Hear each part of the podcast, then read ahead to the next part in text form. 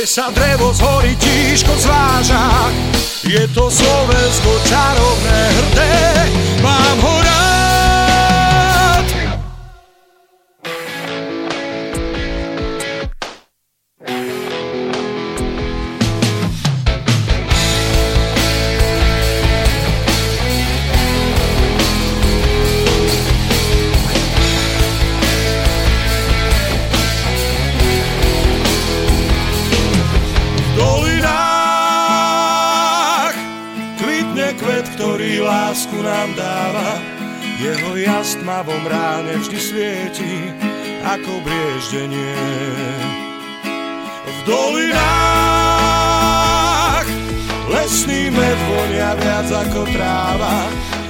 I hope.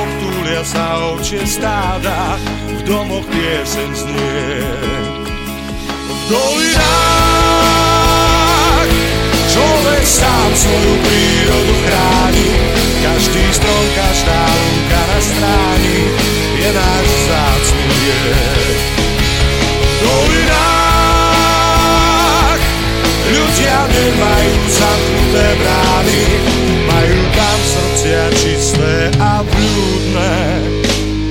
Ako prúdy riek.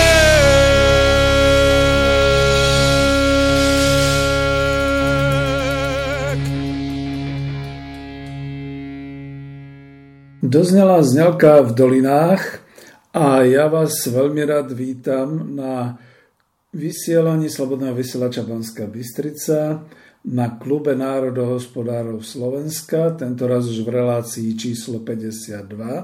A dnes je 29. oktobra roku 2019. E, veľmi vám želám taký tam príjemný jesenný čas, milé poslucháčky, a vážení poslucháči Slobodného vysielača Banska Bystrica. Nevysielam priamo zo štúdia Bratislava, ale táto relácia je zo záznamu a moje meno je teda Peter Zajac Vanka, predseda Spolku národohospodárov Slovenska. A ja budem veľmi rád, keď sa vám bude táto relácia páčiť a dáte nám odozvu.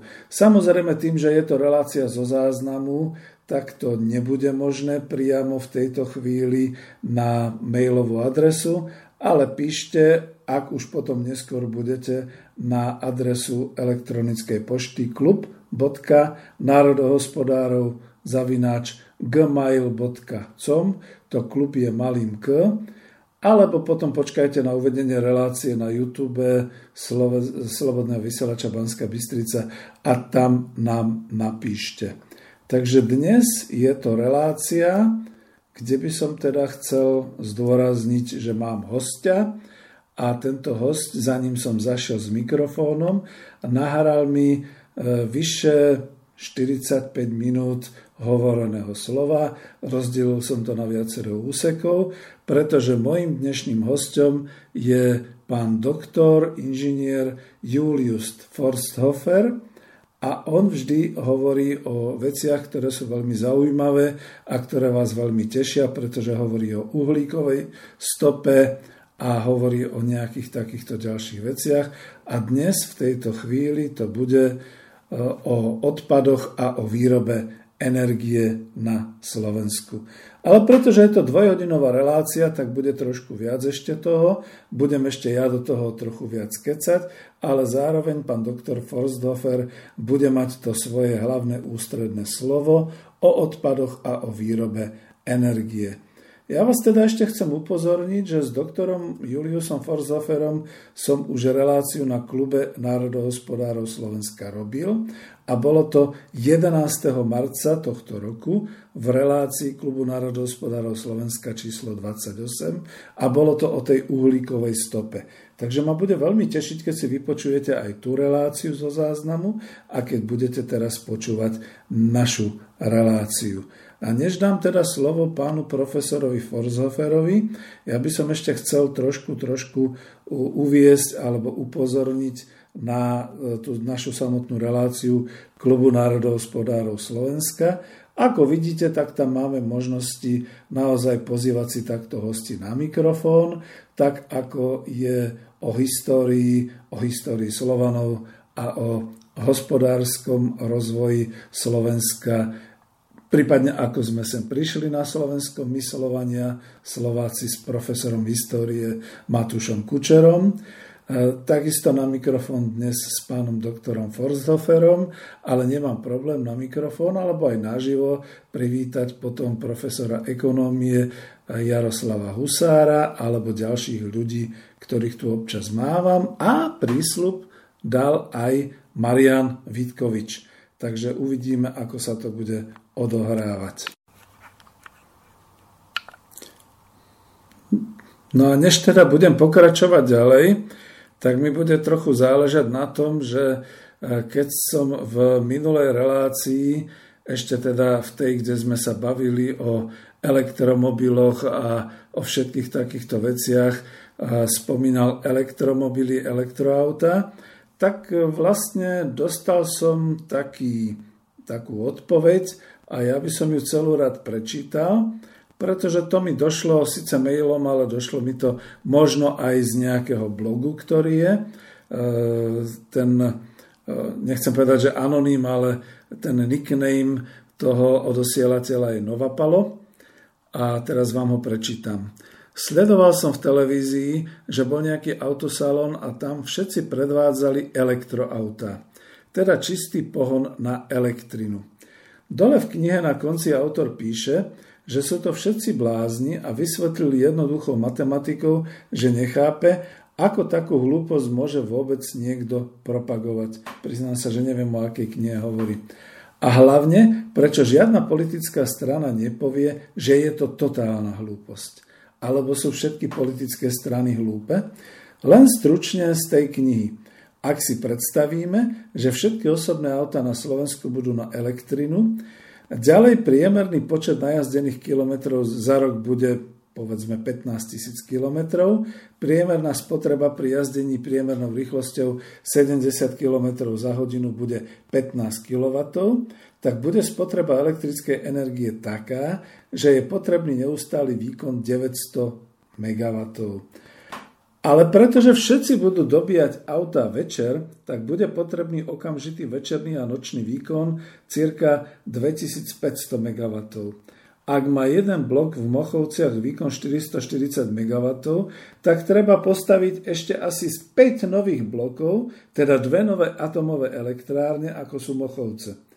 To ale nie je všetko. Na taký večerný výkon nie je dimenzovaná elektrická rozvodná sieť, trafostanice a tak ďalej. Ak na benzínovej stanici natankujete benzín zhruba za 10 minút, tak pri dobíjaní batérií aut ktoré trvajú cirka 4 hodiny, treba postaviť 24 krát viac dobíjacích staníc, ako je súčasných benzínových staníc. Ale kde ich postavíte? Ďalej batérie vydržia len asi 200 tisíc kilometrov, potom ich treba vymeniť. Ale cena batérie je ako polovica auta. Ďalej batéria musí byť stále v teple. Teda v zime musíme mať garáž a udržiavať teplotu zhruba 20 stupňov Celzia, inak ju zničíte. Alebo ju neustále celú zimu na vonkajších parkoviskách zohrievať, teda musí byť napojená na elektriku. Tu si trúfam komentovať, že videli sme potom, prečo sú v Norsku a v Dánsku tie auta napájane priamo z bytu na tú elektrickú sieť a ako ťažko sa potom prechádza chodníkmi okolo domov. Budem pokračovať. Chápete? Vzdelávajte sa a nepočúvajte z degenerovaných demokratických politikov, ak vám ani takúto základnú vec nepovedia. Alebo zámerne klamú. Snad jsem si zmílil odjezd vlaku. Měl spoždění snad sto let. Já měl namířeno k táboráku, co měl se konat naposled. A místo něj kouř nákladáků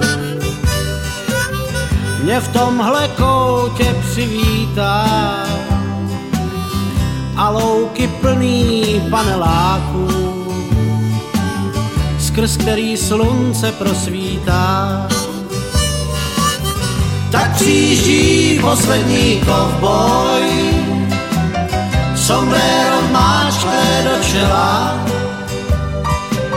schvácená herka líně kráčí, jako by dál ho nechtěla tak kříží poslední kovboj a nerad vráží do lidí. Tak příští poslední kovboj a nikdo z vás ho nevidí. Snad jsem si zmílil čísla vlaků, co odjížděli do mých snů do prašných cest a do bodláků z mých oblíbených románů, kde slunce z rozedraných mraků tančí na hlavních pistolích.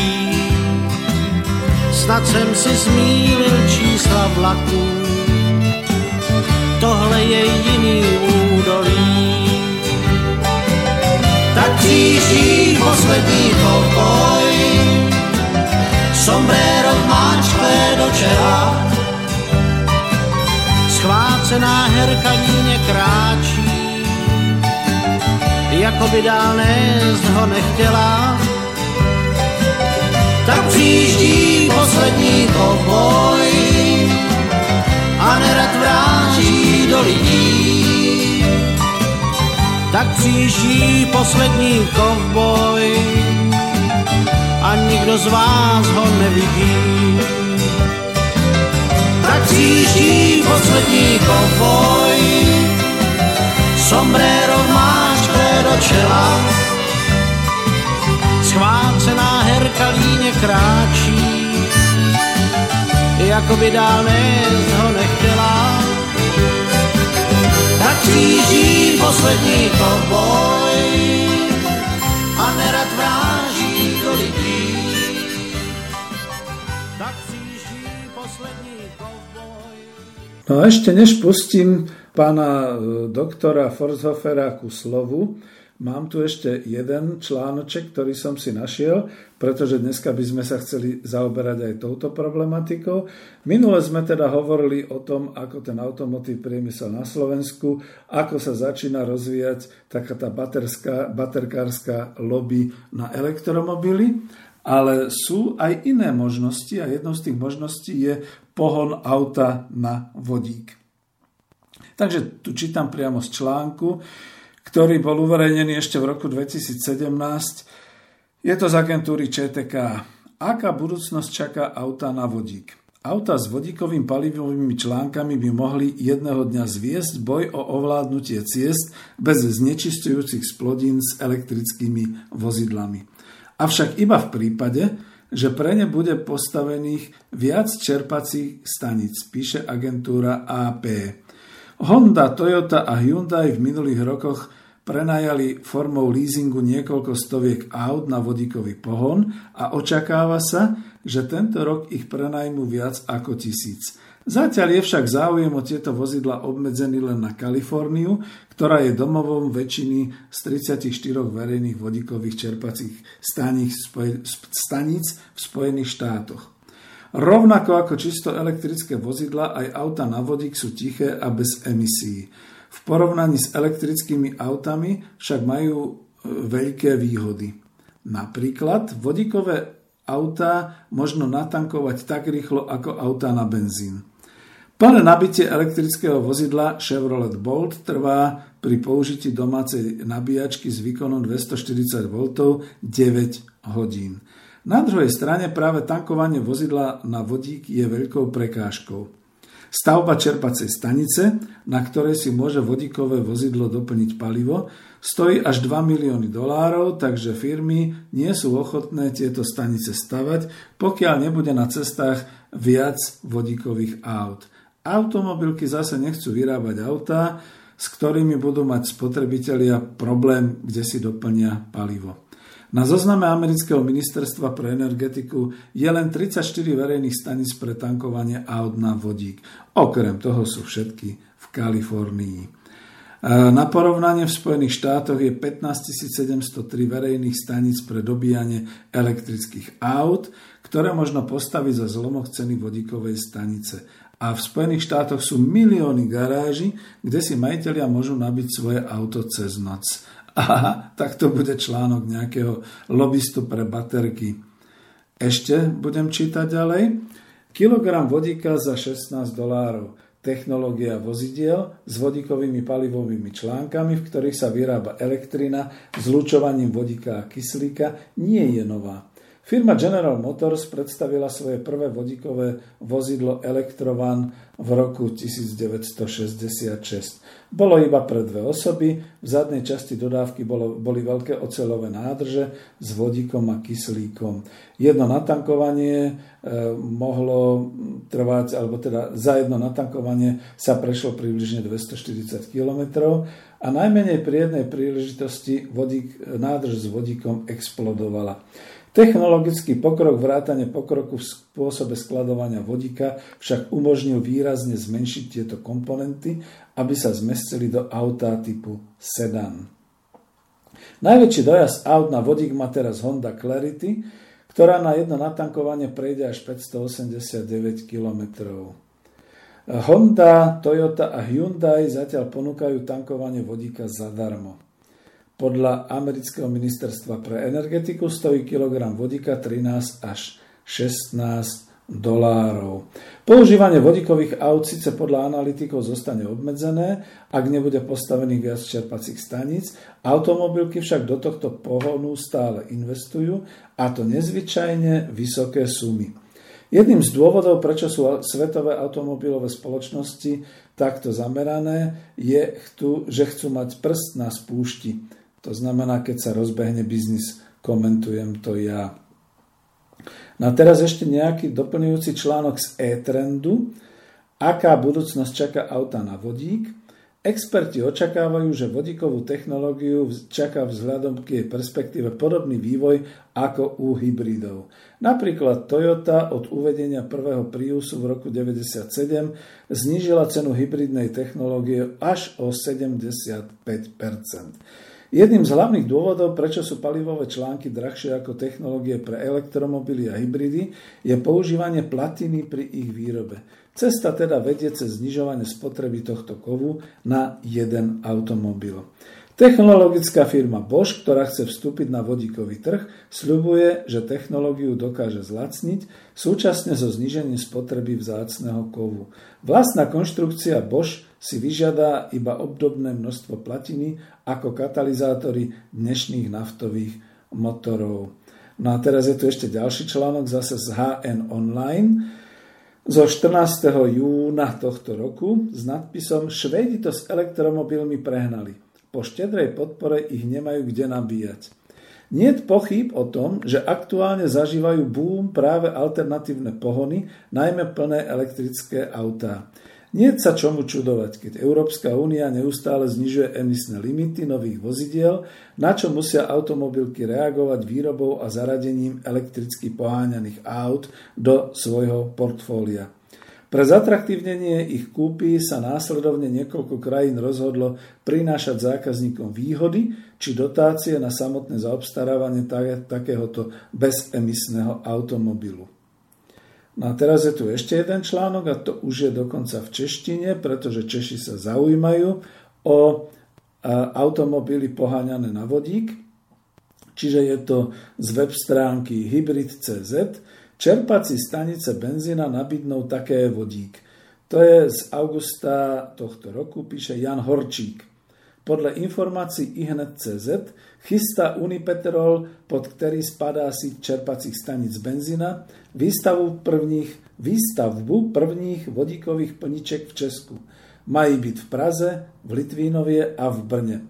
V současné době se pro stavbu prvních tří vodíkových čerpacích stojanů v rámci čerpacích stanic benzina vyžizují povolení. Není jasné, kdy by, mělo být, kdy by měly být dokončeny ani kolik budou stát. Jisté je, že v Česku si mnoho zákazníků nenajdou.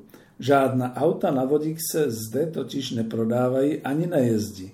Unipetrol nicméně bez zesporu využije pro stavbu vodíkových stojanů dotace a tak ho nejspíš ekonomická návratnosť příliš netrápí. No a ďalší článok ešte, zahltím vás a potom už bude hovoriť pán, pro, pán e, doktor. Je to z takého prameňa iRozhlas.cz Životný styl auto, vodík, automobil na prodej, pohon Toyota Mirai stanice plyn. Vodíková auta sa pomalu stávajú realitou i v Česku. No vidíte, a to je zase zo 7. mesiaca roku 2018. Nabytku vozu e, brzdí chybějící čerpací stanice. Nejezdí na benzín, naftu, ani se nedobíjejí ze zásuvky. Auta na vodík se stávají realitou v Česku, ačkoliv jsou stále k videní jen vzácne. I proto, že vodík se dá načerpat jen u jediné a navíc neveřejné stanice – to sa ale brzy zmení a, tá, a táto auta budeme na silnicích potkávať čím dál tím častěji. Podobne ako třeba v Nemecku.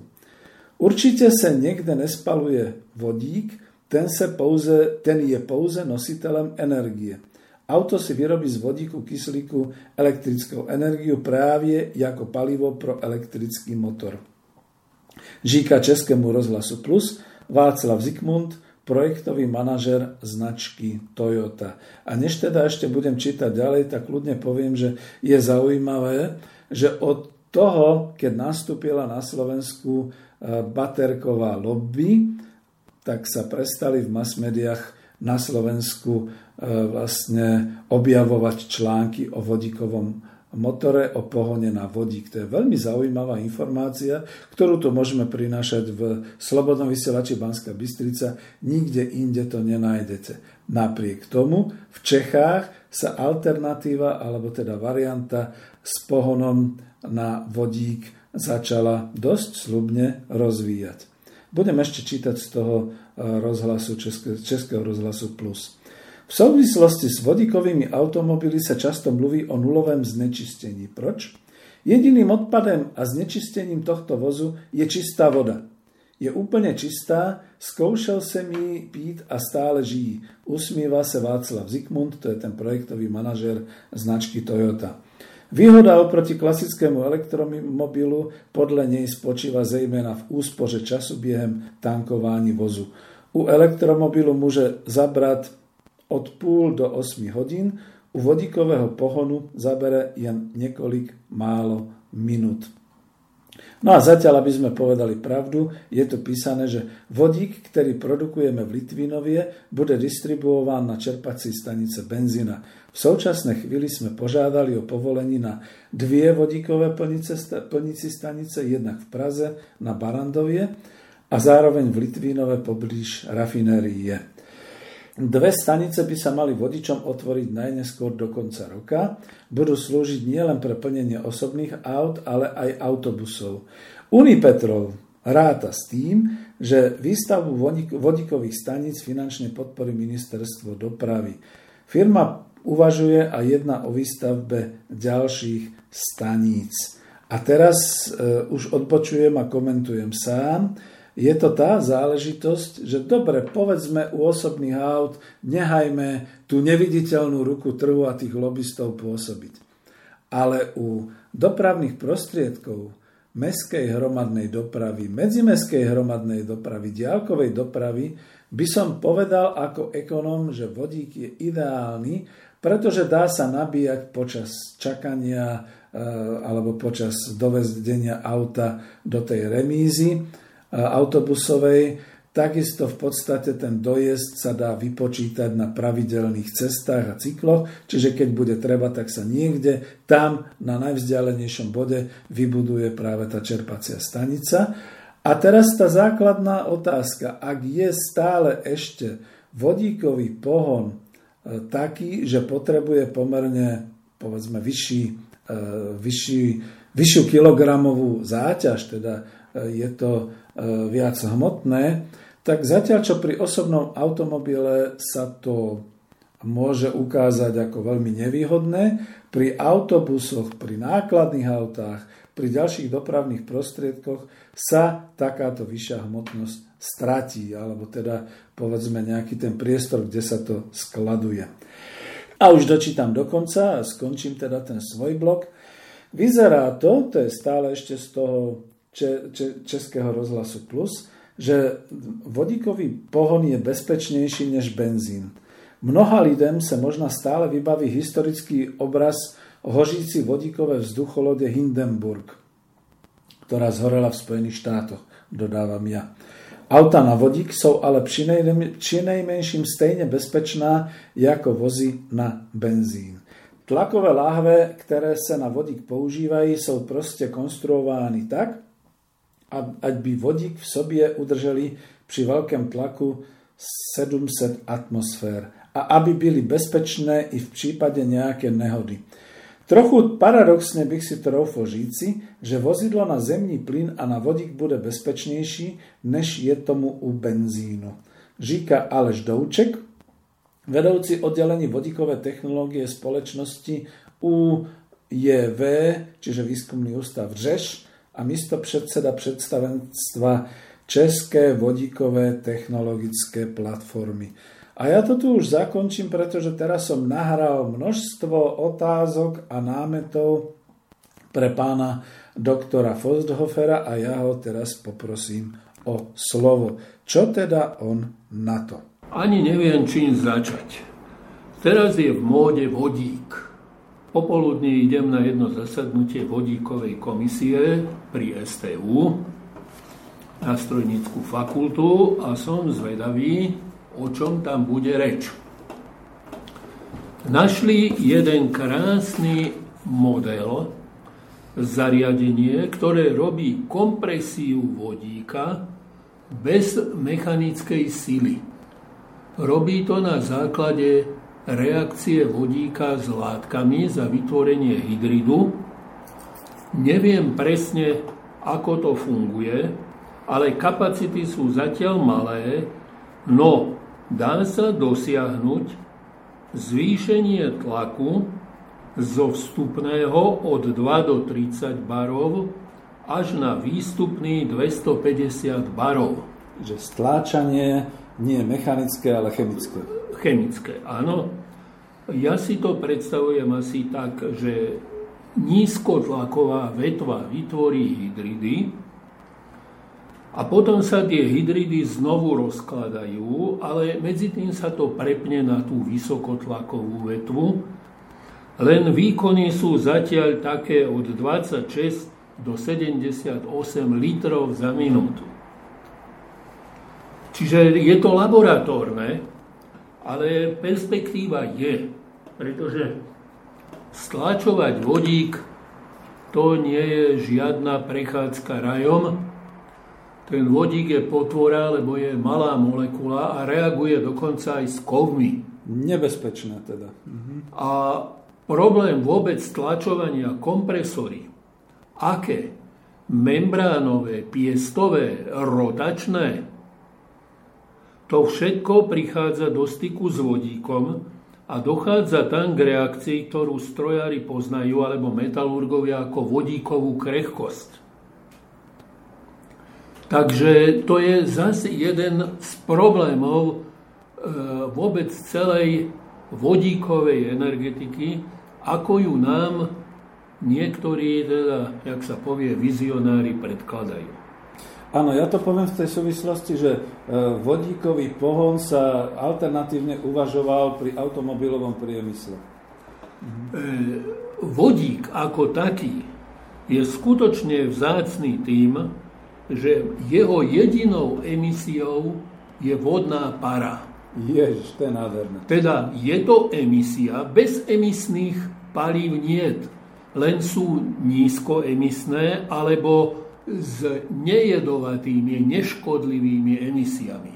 Vodná para je neškodlivá emisia, ale je, vzniká. Problémom je, ako ten vodík získať.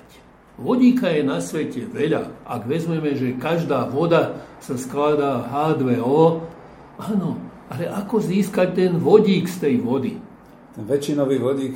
Z... Väčšinou sa získava elektrolízou. No ale elektrina, ktorú na tú elektrolízu treba, sa musí nejakým spôsobom vyrobiť. Mm-hmm.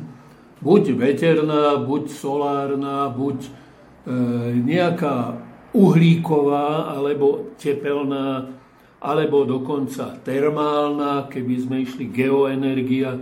Ale vždy tam nejakú energiu treba. Druhý zdroj vodíka sú uhľovodíky, kde sa dá s pomocou teda reakcií uhlíka urobiť buď rozštiepenie pomocou vody, alebo rozštiepenie vôbec uhľovodíkov, to je krakovanie, pri ktorom ten vodík vzniká. Samozrejme, že pritom vznikajú iné splodiny, minimálne sadze, ako voľný uhlík, keby sme to zobrali.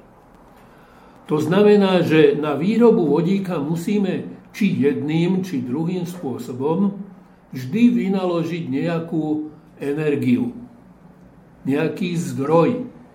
Nič nie je na tomto svete zadarmo okrem slnečnej energie. Mm. A slnečná energia nám zatiaľ priamo ešte tento rozklad nerobí. Slnečná energia nám naopak pomáha vo fotosyntéze, kde nám premení oxid uhličitý na uhľovodíky alebo dokonca na uhľohydráty, ktoré sú napríklad celulóza alebo cukor. O fotosyntéze neskôr. Vezmeme si teraz vodík ako pohon pre mobilné dopravné prostriedky.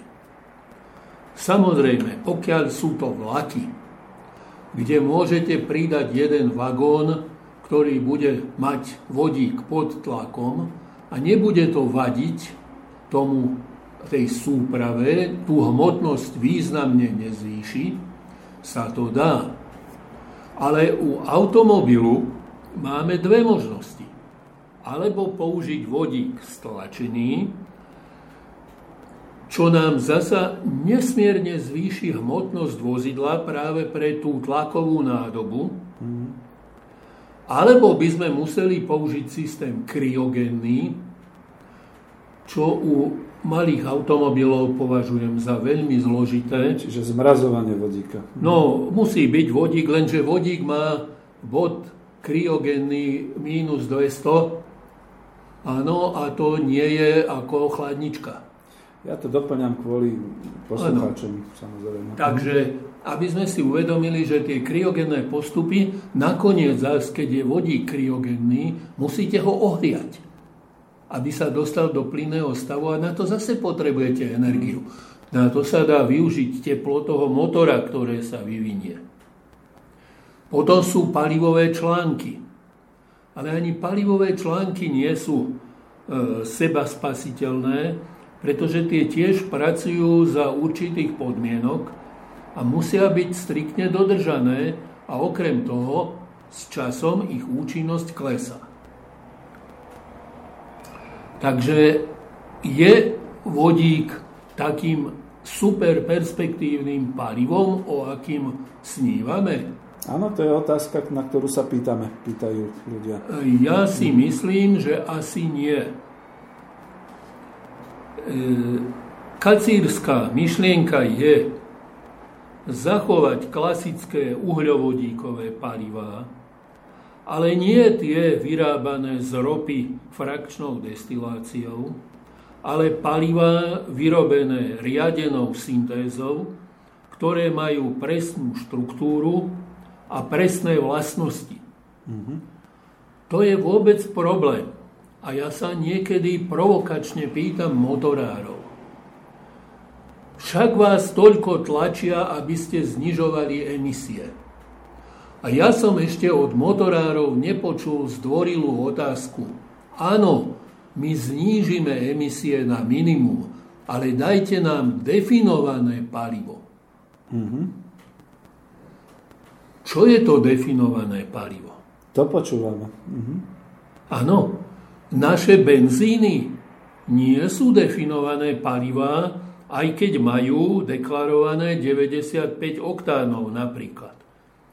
A prečo? Pretože benzín OMV, Shell alebo Slovnaft, síce 95 oktánový, spýtajte sa motoristov, sa chová v motore rôzne.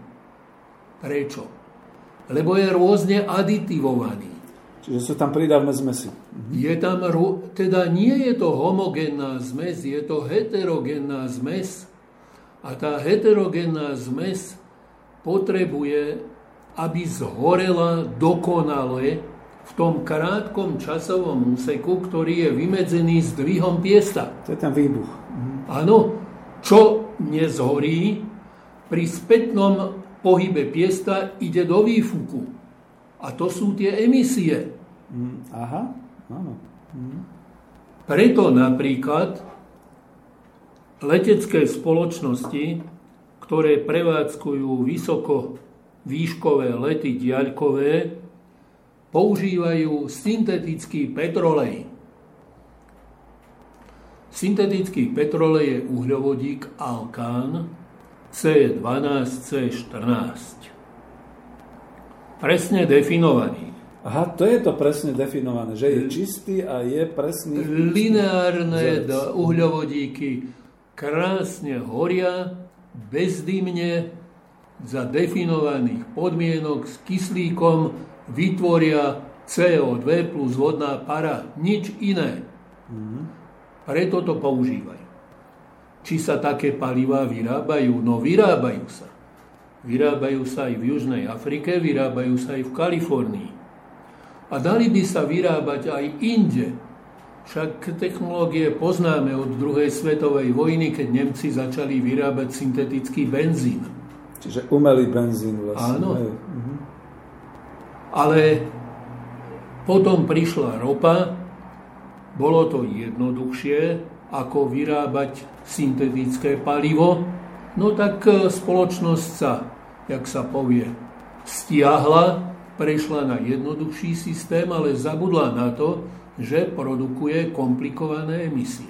Ja vás tu len doplním, že to bola ekonomická otázka, že ten tá výroba toho syntetického bola vždy dosť asi nákladná, respektíve od poloprevádzky k plnej prevádzke masové použitie bolo dosť e, komplikované ekonomicky. Boli veľké fabriky založené na dosť špatnej surovine hnedé uhlie. Aha. Napríklad celé východné Nemecko, Lojnaverke, áno, alebo u nás Litvínov, bývalé Stalinové závody, predtým Göringwerke. Počas Bemenu Meren. Áno, počas protektorátu. Vyrábalo sa to. Samozrejme, vojnová ekonomika je trošku iná a armáda bez pohonnej hmoty nemohla existovať. Tak sa vynakladali prostriedky.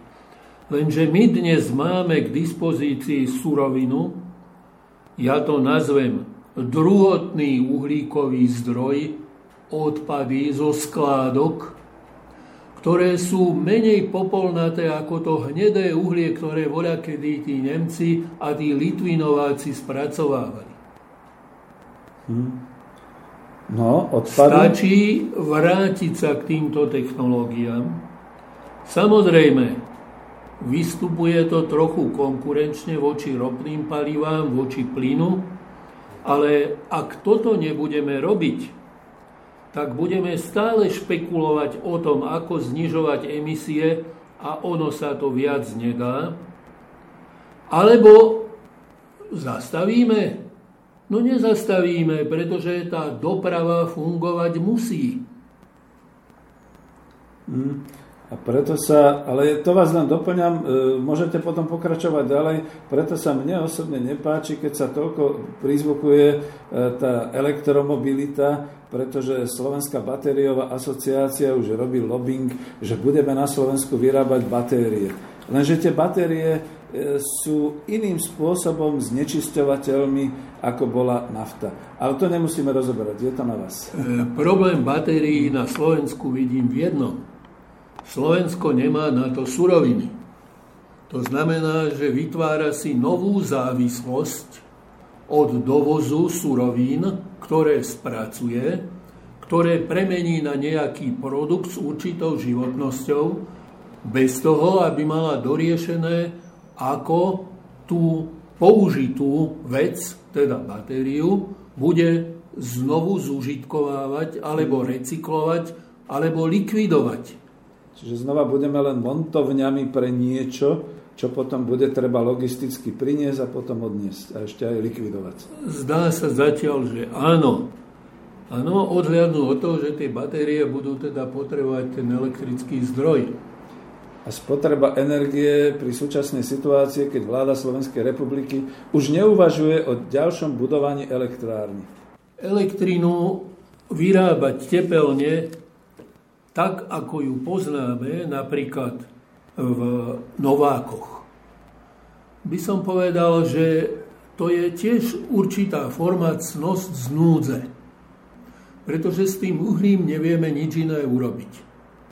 Mohli by sme ho síce spracovať pyrolízne na syntetické palivá, ale to zatiaľ nechceme. Druhá vec je, že máme náhradu za novácké hnedé uhlie, a to sú všetky naše skládky komunálneho odpadu. Toto bude zaujímavé. Áno, tuto. A keď si naozaj predstavíte a vylúčime stavebný odpad, že ten odpad je vyslovene uhlíkatý a dá sa veľmi výhodne spracovať, tak návrh by bol transformovať elektrárne Nováky na to, aby sa z nej spala spaľovňa odpadu a dostavať v mnohých centrách spaľovne. Ale spaľovne majú jednu necnosť. Spaľovňa dokáže vyprodukovať len teplo. A aby som to teplo mohol nejak zužitkovať, musím ho premeniť. Mám možnosť premeniť ho na elektrickú energiu cez systém parnej turbíny. Mm-hmm. Ale tá premena nie je bez strát.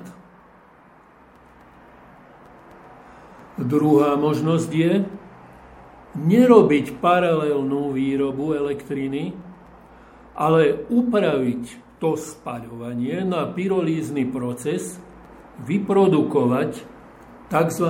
syntézny alebo generátorový plyn a z neho vyrobiť tie syntetizované uhľovodíky, o ktorých sme hovorili, a napríklad z bratislavskej spaľovne syntetickými uhľovodíkami zásobovať celú mestskú bratislavskú dopravu. To by bola ekológia. No ale to by museli sa spojiť všetci dohromady a nesmeli by byť v konkurenčných trhoch a na konkurenčnom prostredí ale proti sebe. spaľovňa patrí magistrátu. Mm-hmm. Nevytvára nikomu konkurenciu, naopak od občanov berie peniaze za likvidáciu. Mm-hmm. Je otázka, či spaľovňa alebo firmy ktoré ten transport odpadu od domácnosti do spaľovne sprostredkujú. Hmm. Tam sa treba pozrieť, lebo tam býva niekedy zakopaná tá, ako sa hovorí... Zakopaný pes. pes. Áno. Druhá vec je, pri spaľovaní zákonite vzniká oxid uhličitý. Ale aj oxid uhličitý sa dá vrátiť. Však má uhlík. A ten uhlík sa dá znovu vrátiť a urobiť z neho palivo. je krásna reakcia. Volá sa to tichý elektrický výboj. Stačí na to napätie okolo 11 až 15 kV a vzniká tichý výboj. Používa sa to pri výrobe ozonu. Presne takáto technológia je schopná ten oxid uhličitý iniciovať tak, že ten uhlík je ochotný reagovať a keď mu tam pridáme metán, tak nám vytvorí krásny syntézny plyn a môžeme ísť ďalej. No, to sú veľmi zaujímavé veci, ktoré treba dotiahnuť do prevádzky. Mhm. Všetko toto je odskúšané a existujú fabriky, ktoré to už robia. Mm-hmm. Len treba inžinierskú kanceláriu, ktorá to poskladá, tak, aby to vyhovovalo modelu lokality konkrétne Bratislava, ktorá by mohla byť tým pádom čistá a dokonca čím viac odpadov, tým lepšie ako surovina. Je veľmi ťažké rekriminovať. Bratislavská spaľovňa bola postavená tak, že tepelný výkon vo forme pary bol dodávaný do Slovnaftu. Mm-hmm. Po privatizácii si Slovnaft vybudoval nezávislý zdroj pary, a ostala spaľovňa nútená dobudovať výrobu elektriny. Výroba elektriny má jednu veľkú necnosť. My ju nevieme zatiaľ tú elektrínu skladovať. Mm-hmm. Zatiaľ čo uhľovodíky v kvapalnej forme vieme nielen skladovať, ale dokonca produktovodmi dopravovať po celom Slovensku. Však sú medzistanice. Rozumiem, to by bol sen, ako zabezpečiť, skoro by som v úvodzovkách povedal, sebestačnosť Slovenska v energiách. Mám obavu, že toto slovo naši nadriadení zatiaľ nepochopili, lebo to nepochopili ani v potravinách. Iná vláda, to nesmie byť vláda, ktorá sa bude spoliehať na globálne trhy a na globálnu výpomoc. To nie je proti globálnym trhom. Ja viem, Oni ale... aj tie globálne trhy k tomu prídu. Ale bez nás. No tak e, my sme malí a určitá forma sebestačnosti je vždy výhodná.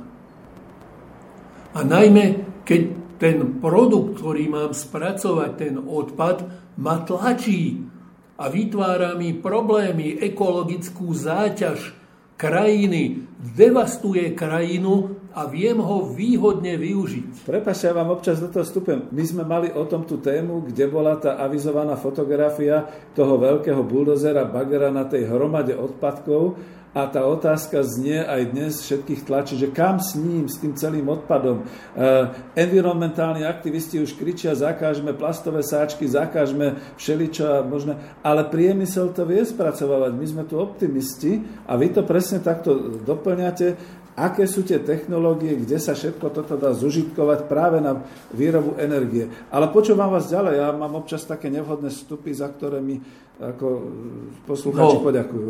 Ja, viete, počúvam sa vás ďalej. environmentálnym aktivistom niekedy čuduje.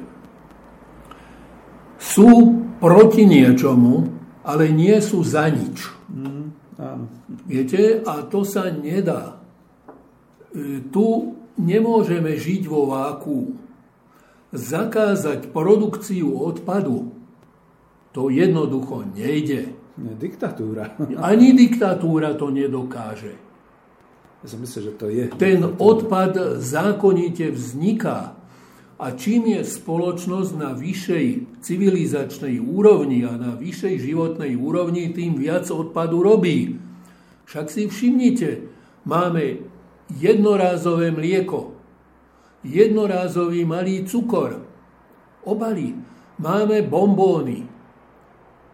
10 bombónov vo veľkej krabici papierovej, v ktorej je plastová vložka a ešte formovaná vložka, aby tie bombóny e, sa nepohybovali. A ešte si to nosíme v plastikovej e, taštičke. To ako, žiaľ, je to tak. Mm. Civilizácia núti ľudí, aby sa balenie zdrobňovalo A to zdrobňované balenie vyžaduje viacej obalov. No a teraz, tak jak je doba železná, vznikla doba plastová. Plastová doba sa nedá zastaviť ani prerušiť. Tie plasty priniesli nesmierny pokrok. Len výrobcovia plastov nedomysleli to, čo domyslela príroda. Lebo príroda svoje poliméry vie rozložiť. Trvá jej to síce dlho, napríklad drevo dlho hnie, ale zhnie, rozloží sa ale polietylén a PET materiál sa ťažko rozkladá. No pre nich je to externalita, pretože ich e, zodpovednosť vraj končí predajom a ziskom. A náklady na odpady to už nie je ich starosť v podnikateľskom ja, ja pripúšťam, ale predsa hmm. na tomto princípe môže vzniknúť následný podnik, Áno. ktorý sa bude zaoberať spracovaním tohoto odpadu ale nie tým, že ho zakope na skládku, ale tým, že ho premení na niečo užitočné. A tu sa vraciame zase k tomu. Áno, a to je zase ten problém recyklácie. My vieme recyklovať kovy. A už sme si zvykli, že musíme triediť železo, hliník, meď, nerez, farebné kovy. Vieme aj o tom, že treba recyklovať plasty ale recyklovať ktoré? Však tých plastov v sortimente je už pomaly viac ako sortiment kovov. A to jednoducho a, taká metóda, aby univerzálny odpad plastový spracovala jednotnou metódou, existuje len termická pyrolíza. Žiadny iný proces to nevie urobiť. Pretože máme polietylen, polypropylen, PVC, máme PET, polietylen tereftalát, máme rôzne kopolyméry, máme e, poliuretany. Áno, tých plastov je ohromne veľa. Samozrejme, plasty sa ďalej vyvíjajú, zdokonalujú sa ich vlastnosti, ale nik nerieši to finálne, čo s nimi potom, keď ich životnosť skončí. No a logisticky všetko končí na jednom odpade, kde sa to zváža v jednej veľkej zmesi na nejaké odpadové skladiska. Mhm.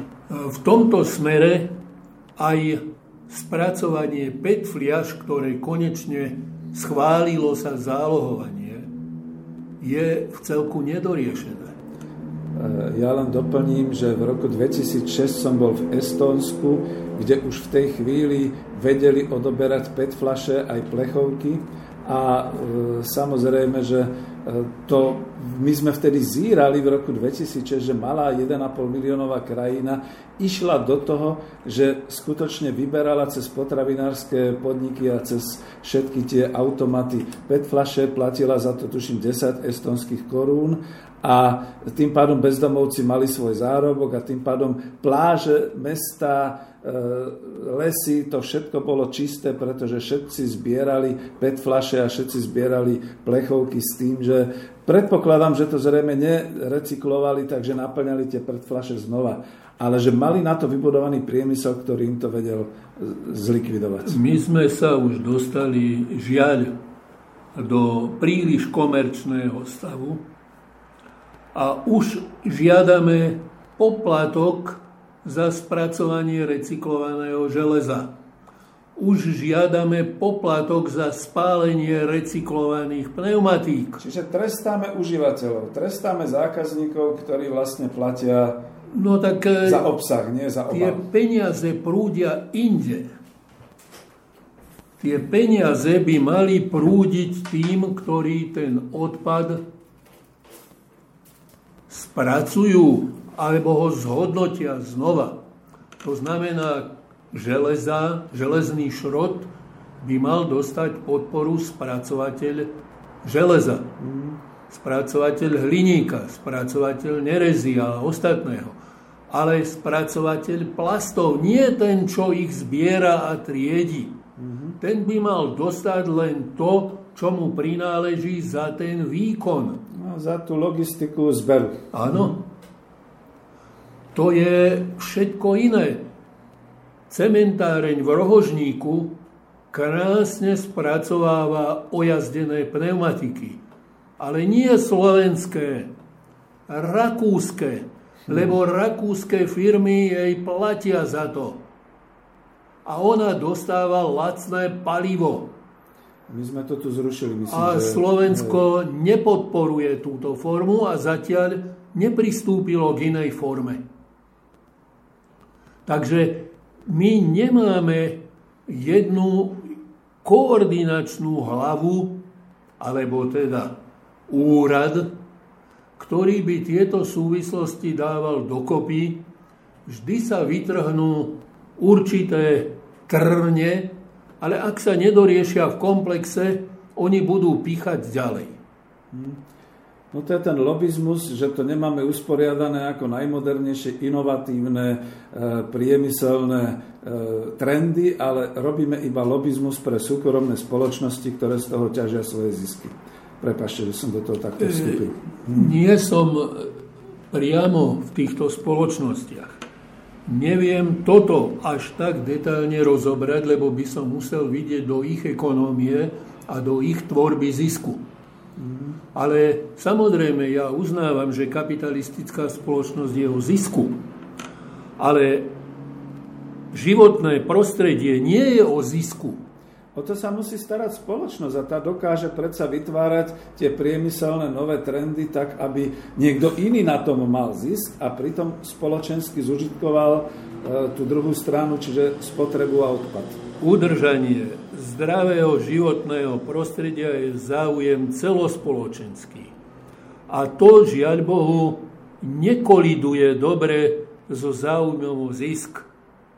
Tej súkromnej spoločnosti, samozrejme. Áno. Takže v tomto je treba vedieť a v tom by mala byť úloha štátu, aby to reguloval.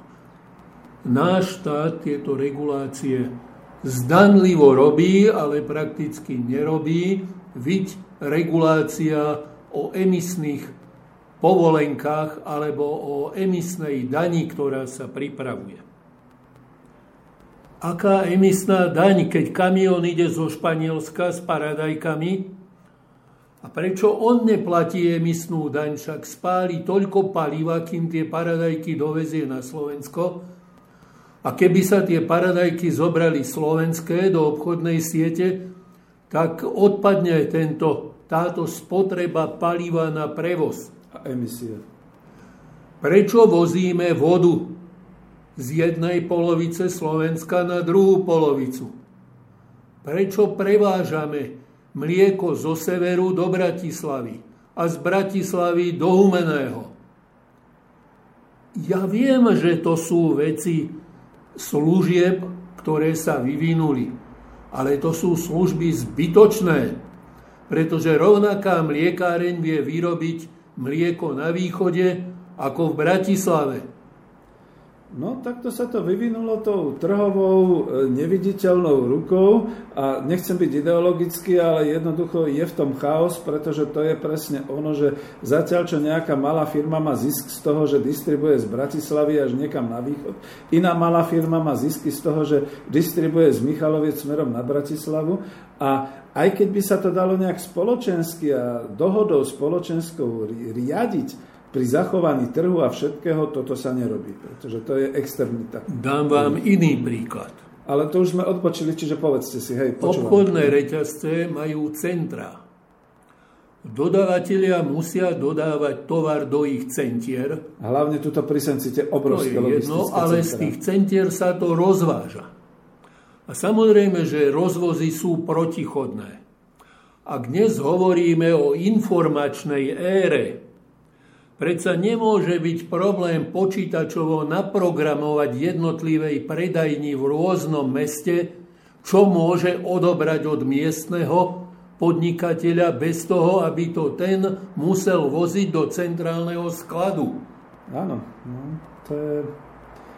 No, len, že každý si hraje svoju polievočku. Vedľa Bila logistického strediska je logistické stredisko Kauflandu, vedľa toho je Tesco a to všetko leží na Trnavskej tabuli na úrodnej pôde. bývalej ornici. Ja viem, ja som zlý, budeme musieť pokračovať zase v tom, čo ste hovorili.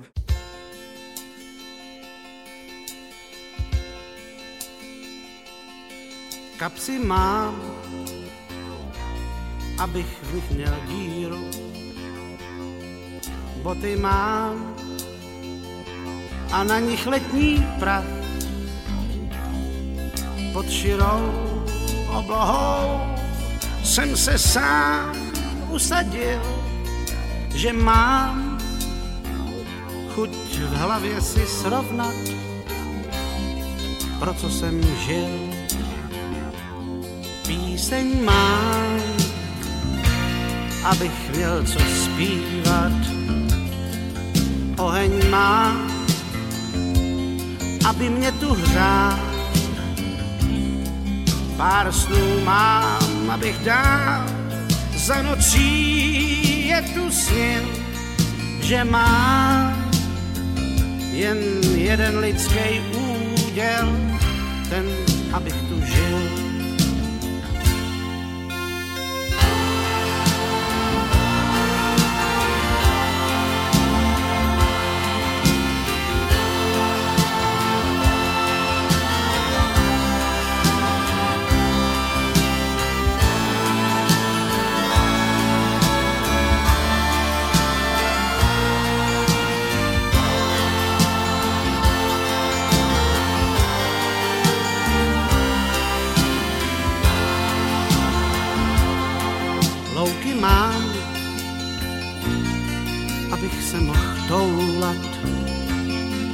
Lesy mám, abych měl kam jít.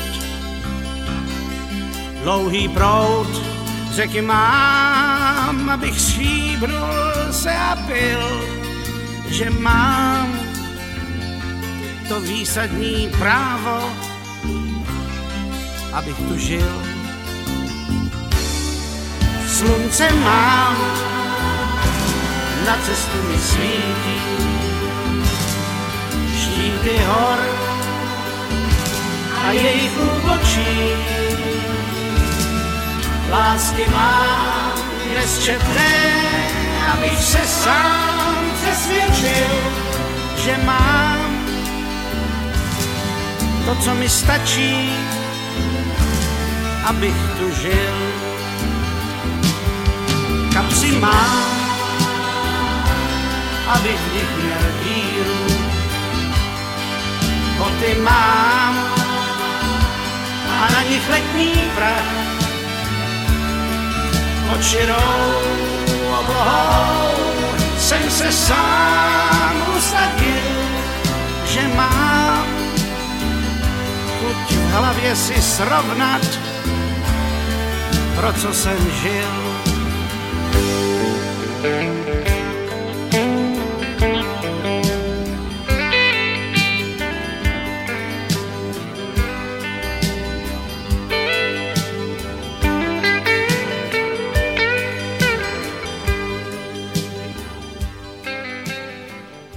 Vrátim sa na chvíľku k plastom a dobe plastovej. Samotné polyméry nie sú jedovaté. Prečo? Lebo sa do buňky nedostanú. To sú príliš veľké molekuly. V plastoch problémové sú prímesy, ktoré sú tam pridávané na to, aby sa tie polyméry dali vhodným spôsobom spracovať, tvarovať, formovať, zvlákňovať, tkať alebo všetko možné, čo sa z tých polymérov robí. A tam treba hľadať tie problémy v tých prídavných látkach. A z tohoto hľadiska, viete, tiež mám takú pripomienku, keď sa hovorí o biokompatibilných polyméroch a o biodegradabilných polyméroch.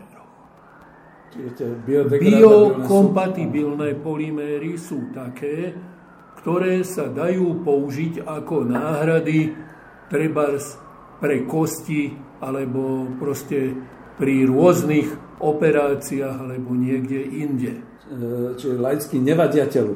Áno, ale bio, bio, biokompatibilné ešte nemusia byť biodegradabilné, pretože nie je dobré, aby v organizme príliš degradovali. Čiže sa rozložili na niečo. Áno. Mhm. Druhá skupina sú biodegradabilné a tam mám nesmierny problém, pretože čisto biodegradabilné polyméry pre technické použitie je ich málo. To je polylaktit a ešte od kyselín maslovej polyhydroxybutyrát. Tie sa vyrábajú fermentačne a ich produkcia je obmedzená.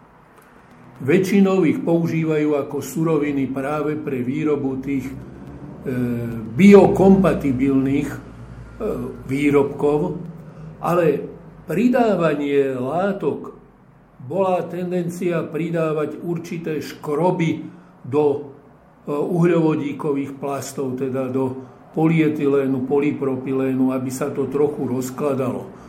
No, ono sa to dá, ale má to vplyv na mechanické a ostatné vlastnosti toho polyméru. Vo väčšine prípadov to zhoršuje tie vlastnosti, tá biodegradabilita a preto je dokonca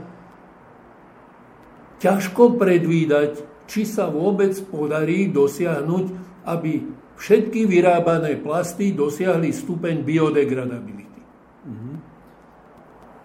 Aby sa rozkladali tak, že... Sa rozložia sami. Nezaťažujú životné prostredie. Mm-hmm.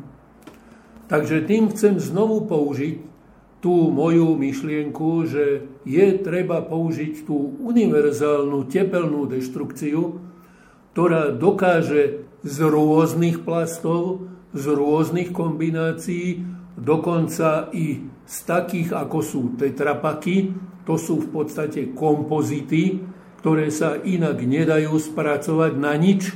Ja to len doplním, že to sú tie krabice, v ktorých sú mlieka, džusy a podobne. Áno, no, sú výborné, sú ľahké, sú skladné, dajú sa skladať na minimum, ale v prírode sa nerozuzdia.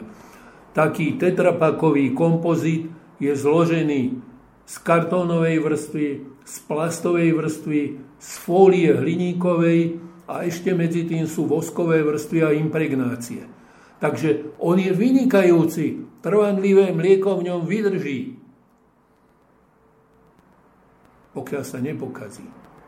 Ono sa nepokazí mikrobiologicky, pokazí sa starnutím. Áno, mhm. ale vydrží. Ale čo s tým kompozitom? Pretože ten kompozit zatiaľ logicky využiť nevieme. To je tá poskladaná vrstva ano. od toho alumíniového až po to... Áno, to je nieko, to, to sú viacvrstvové zložky, áno, a všetko je. Tam nemôžeme očakávať biodegradabilitu. Hmm. Principiálne. Čiže najlepšie by to bolo znova to, čo ste navrhovali a spomínali, že to teda e, dať ako surovinu na výrobu energie. Energie alebo uhľovodíkových palív definovaných vlastností. A to sme u témy recyklácia uhlíka a jak zase sme sa zarecyklovali.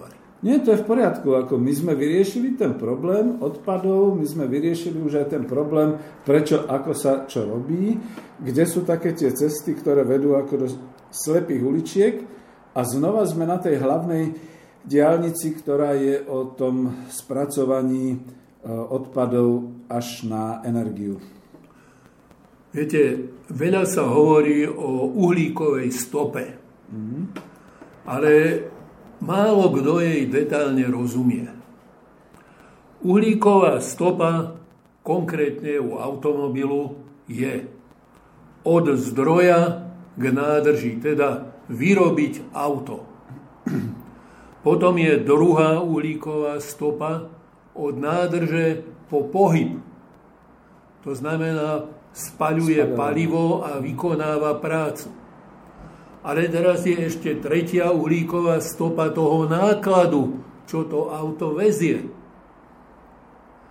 A každá tá uhlíková stopa je iná.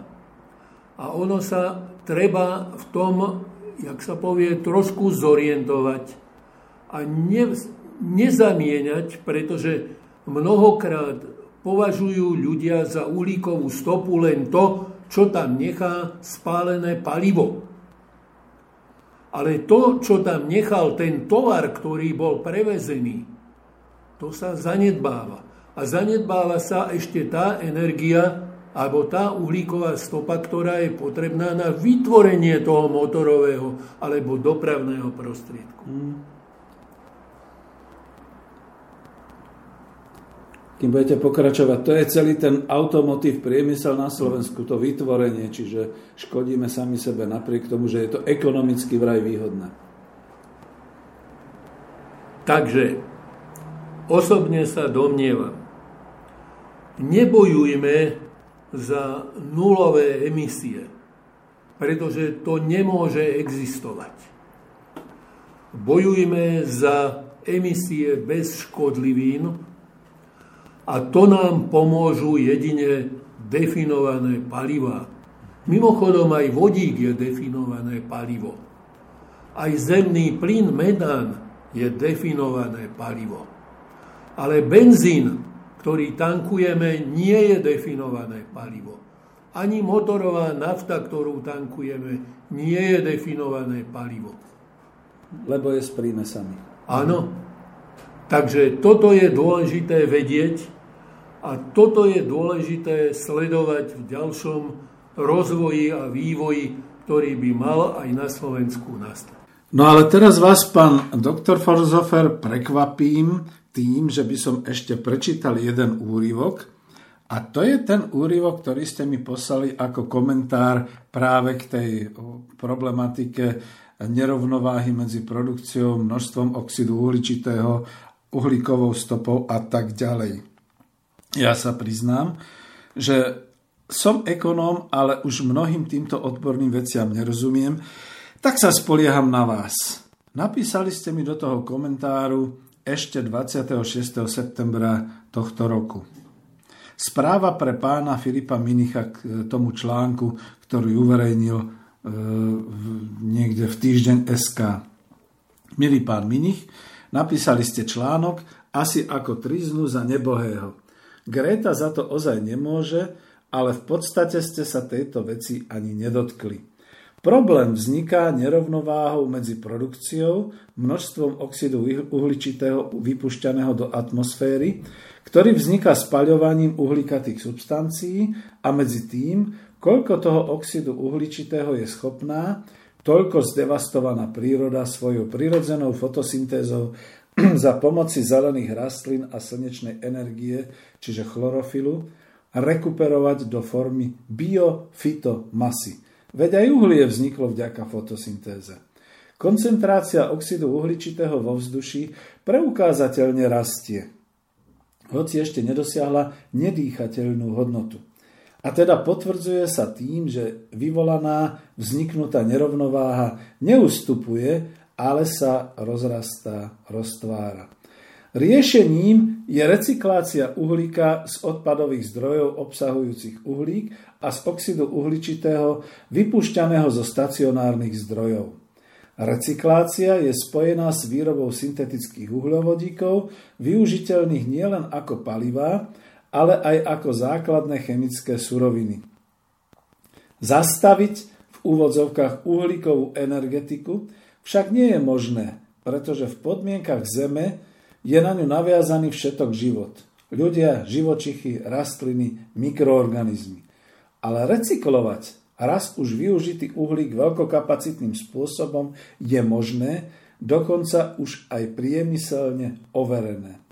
Veď recykláciu kovov, skla, papiera poznáme, ale nedostatočne ju využívame. S plastovými materiálmi je to horšie, ako s kovmi, pretože vyžadujú dôkladnejšie triedenie a niektoré typy kompozitného charakteru možno spaľovať. Doba plastov, ktorá prišla po dobe železnej, je významná. Priniesla mnohé nové formy materiálov, veľmi užitočných, len ich vynálezci nedoriešili e, na ich recykláciu tak, ako príroda pre prírodné materiály. Ale aj tu existuje možnosť cez dekompozičné tepelné procesy a zo získaného syntézneho plynu následnú syntézu na výrobu vhodných uhlovodíkov uskutočniť. Veď skládkované odpady majú menej popolovín, než má handlovské hnedé uhlie. Aj to, o čom píše iný článok, je hra formou, ako zvyšovať závislosť a cenu ropy za každých okolností. Lenže kým sa ropa bude spracovávať klasickou frakčnou destiláciou, teda atmosférickou vákuovou aj pomocou hydrogenačného krakovania, prepačte, pán doktor, tak vlastne je spracovateľná akákoľvek surovina. Vývoj spracovania ropy to potvrdzuje. Samozrejme, rozdiel je v ľahkých benzínových ropách voči ťažkým olejovo-mazutovým ropám, ale existuje aj produkt, ktorý sa volá Orimulzion z veľmi ťažkých frakcií. A veľkokapacitné tankery a prekladiská asi nie sú zariadené pre prevoz a skladovanie striktne individuálnych typov ropy. Nakoniec aj znečistenia ruskej ropy má viac ako dopad na cenu, komerciu, než na spôsob jej spracovania aj keď dodnes sa neviem dopátrať, čo za chemické materiály až také škodlivé v tej kontaminovanej ruskej ropy boli namiešané. Ale to už je zjavný smer od nedefinovaných surovín k definovaným palivám uhlovodíkov a zásadne podporuje recykláciu uhlíka s výrobou definovaných syntetických uhlovodíkov pre motorové palivá. Ale to si žiada reštrukturalizáciu súčasných spaľovní, i modifikáciu rafinerského aj plinárenského priemyslu, ale pomohlo by to výrazne znižiť závislosť nielen v Slovenskej republike od dovozu ropy a zemného plynu. Ak vás problematika hĺbšie zaujíma, rád vám poslúžim podrobnejšími informáciami. Julius Forsthofer Pán doktor, ja k tomuto už len predám pre istotu, pretože budeme vlastne ešte pokračovať, respektíve ak ste e, to doteraz neuviedli, teraz to uvediete, neviem, kde bude zaradený tento príspevok, taký ten pohľad ekonóma. Viete, klasická ekonomia pri výrobe čohokoľvek hovorí o nákladoch, pri predaji čohokoľvek hovorí o obrate, a hovorí potom o príjme, respektíve o zisku. Keď oddelíme e, vlastne náklady od toho príjmu, vyčistíme to, tak nám zostane krásne ten zisk. A zisk je niečo, čo môže vlastník, výrobca, majiteľ toho podniku použiť už len pre svoju súkromnú osobnú spotrebu alebo na charitatívne účely, alebo pre nejakú politickú činnosť a podobne. Lenže už dnes sa hovorí, že klasická ekonomia je muzeálnou záležitosťou. Ešte nebohý Peter Francis Drucker, to nebol ten Drucker, ktorého máme tu teraz v politike, ten e, ako manažerský mák upozorňoval na to, že zisk je falošná kategória v ekonómii, pretože zisk je vlastne len časovo rozlíšený náklad do budúcnosti. A práve argumentoval, a ja som to vyťahol aj do svojich diel, argumentoval tým, že vlastne v podstate o ďalších 5-10 rokov sa to, čo sa vytvorilo dnes s tým ziskom, bude musieť použiť ako nová investícia, povedzme na spracovanie dôsledkov toho, čo sa vlastne tou produkciou, tou výrobou stalo, čo sme znečistili, pretože klasická ekonomia hovorí o tzv. externalite. To je všetko niečo také, čo nás už nezaujíma. To sú napríklad práve tie odpady, tie obaly, tie znečistenia, tie haldy všeličoho, ten kysličník e, uhličitý a všetky takéto veci. No ale dnes máme už Zem ako jednu kozmickú stanicu. Všetko všade je iba rozmiestňované na úkor povedzme ďalších ľudí a ďalších miliárd obyvateľov a podobne. Čiže treba, aby sa všetko recyklovalo. Ale nie, aby sa recyklovalo tým spôsobom, že dnešná liberálna ekonomia zakáže kupovať plastové tašky, že zakáže používať PET fľaše a obaly a podobne. Ale musí sa to vrátiť na začiatok, to znamená, jaký zisk keď ten zisk je vlastne iba odložená, časovo rozlišená časť nákladov, ktoré tie firmy vlastne musia používať. To znamená, spracuješ ropu, vyrobíš z toho plasty, musíš naozaj rátať aj s tým, že žiadny zisk nemáš, ale tento zisk použiješ na spracovanie tých odpadov. No lenže máme naozaj súkromno-kapitalistické vlastníctvo, ktoré toto nedovolí, pretože na tom je predsa založená tá sloboda a tá nezávislosť. To môže urobiť len zodpovedná spoločnosť, ktorá jednoducho povie, vyrábaš plasty, všetok zisk, ktorý si získal, budeš musieť investovať do recyklácie a do spracovania týchto plastov. Že ti to nevadí, že ti to nezáleží, lebo ty si len tie plasty uviedol na trh. No ale bude to musieť záležať, pretože takisto tvoji konzumenti, ktorí spapkajú alebo skonzumejú alebo otvoria tie obaly alebo jednoducho tie plasty potom vyhodia na smete, sú tí istí, ktorí potom budú tými plastami trpieť ako obyvateľia e, daného životného prostredia. Čiže už tuto vzniká veľký tlak na to, aby sa skutočne keď už nie, že zisk e, bude používaný ako časovo odlišený náklad, ale aby sa uvažovalo o priemysle, o všetkých možných technológiách, ktoré budú postavené na investíciách, kde financie budú získavané práve od tých producentov toho odpadu, ale nie od užívateľov, od producentov, od výrobcov všetkých tých plastov a všetkého ostatného. A títo to budú musieť skutočne e, poskytovať do priemyslu, ktorý bude znova rozvíjaný ako priemysel recyklácie a spracovanie odpadu. Čo sa mi veľmi páčilo na vašej prednáške a aj na tom minulom vysielaní, na tej minulej relácii, že je to veľmi optimistické. Že teda ani my ekonómovia, ani ľudia sa nemusia báť nejakého pesimistického konca sveta, zániku civilizácie a podobne. Pokiaľ budeme rozumní, pokiaľ budeme ochotní teraz rozvíjať tie technológie pre recyklovanie, pokiaľ sa budeme zaoberať tou uhlíkovou stopou a pokiaľ skutočne e, budeme schopní zorganizovať svoju spoločnosť tak, aby jednoducho to, čo sa hovorí dnes uhlíková stopa, bolo používané ako veľký národohospodársky odbor ako spracovanie, ktoré napríklad pre Slovensko prinesie nezávislú energetiku a energiu, ktorú bude môcť používať na ďalšiu spotrebu elektrické energie a energie v doprave alebo kdekoľvek ďalej. Neviem, či toto bude záver, alebo či ešte budeme hovoriť. Každopádne veľmi pekne ďakujem za váš dnešný príspevok.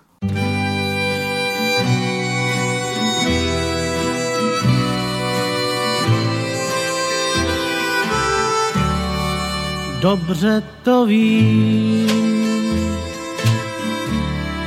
Všim jsem si ovšem, láska bejvá někdy moc divnej kočí. Tak nemusíš mi vlastně říkat, že je po všem Vždyť život jde dál a svět se pořád točí. Ve snech mých seš dál mou milou. Vlasy tvých mi svítí jako zlatý pás Zapomínám, že seš jiná, zdá se mi, že vše začíná a že zítra budu číst zas ze tvých řas. Ještě je čas, nebuď smutná, a nic neříkej. Neposlouchám, když mluvíš o věčnosti. a času dost na smutek zbyde, až mě opustíš a až zítra mezi námi schoří mosty ve snech mých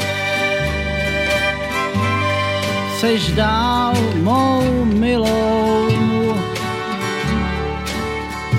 Vlasy tvý mi svítí jako zlatý pás.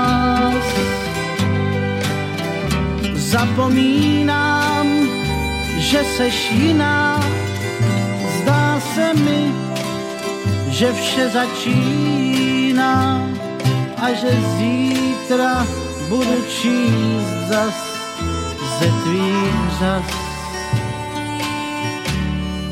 ještě je čas.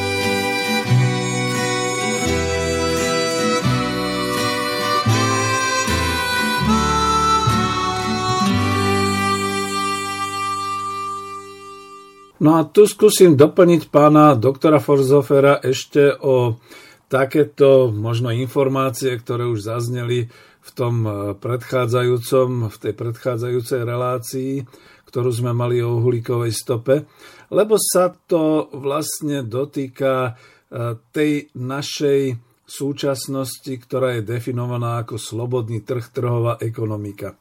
Pretože práve tu je vidieť, ako potom jednotlivé skupiny podnikateľov bojujú o svoj biznis, ako pretláčajú ako najdôležitejšiu alebo jedinú možnú alebo najefektívnejšiu cestu práve ten svoj spôsob povedzme likvidácie odpadov alebo zaobchádzania s odpadmi.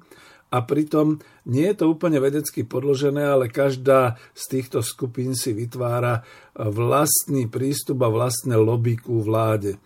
Tu je jedna z týchto informácií o uhlíkovej stope a odpadoch, ktoré boli zverejnené na portáli www.odpady portál.sk, uhlíková stopa a odpady. Dovolte mi to trošku prečítať. Do výpočtu uhlíkovej stopy je potrebné zahrnúť aj nakladanie s odpadmi. Citoval som, je to veľmi múdra veta, pokračujem. Metóda uhlíkovej stopy. Všetky takéto opatrenia je potrebné mať stanovené na európskej úrovni, aby sa celkový výsledok tejto úrovni aj prejavil, ale je dôležité začať ich budovať od tých najnižších štruktúr, a to podnikov a občanov samotných musím komentovať, vždy sa obracajú na občanov, že musia byť uvedomelí. A čo tak podnikatelia a vlastníci? Budem pokračovať, citujem. Jedným z nástrojov, ako znížiť produkciu skleníkových plynov, je aj metóda uhlíkovej stopy. Environmentálne zmyšľajúce spoločnosti si túto metódu už osvojili a využívajú ju ako demonstráciu pokroku. Musím to skomentovať. Prirodzene, pokiaľ je to pre nich dobrý biznis, ktorý pretlačili cez lobizmus do vlád, tak samozrejme. No ale teraz už budem naozaj osvetový a budem citovať. Čo to vlastne znamená uhlíková stopa? Myslím si, že pán doktor nám to už objasnil, ale ja to prečítam z tohto materiálu. Je to sumár skleníkových plynov, hlavne CO2, CH4 a N2O, ktoré sú priamo alebo nepriamo uvoľnené do ovzdušia činnosťou jednotlivých firiem alebo aj obyvateľov samotných prepočítané na CO2 ekvivalent. CO2 ekvivalent je univerzálna jednotka používajúca sa na porovnanie potenciálov jednotlivých skleníkových plynov prispievať ku globálnemu otepľovaniu. Uhlíkovú stopu je možné počítať na rôznych úrovniach od globálnej cez úroveň štátov, regiónov, miest až spoločnosť a jednotlivcov, ale taktiež na úrovni výrobkov či služieb. Uhlíková stopa teda definuje sumu skleníkových plynov, ktoré boli vyprodukované pri činnosti spoločnosti, pri výrobe produktu alebo pri každodenných činnostiach obyvateľa.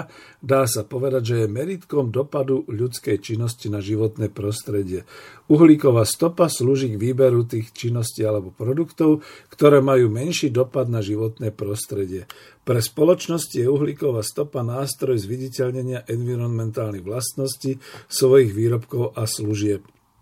No a tu mi to nedá skomentovať, že mi to začína pripomínať celý ten biznis biopotravy na všeličoho podobného, keď zemiaky vykopané na poli sú len zemiakmi a preto stoja len toľko, ale zemiaky vykopané na tom istom poli, ale zbierané špeciálne, skoro by som povedal až tak, košer technológiou, ja neviem, čo to znamená, možno sú ručne vyberané, možno sú ručne ohladkané a položené do nádobky, možno tam je e, použitý nejaký iný e, prvok pri hnojení.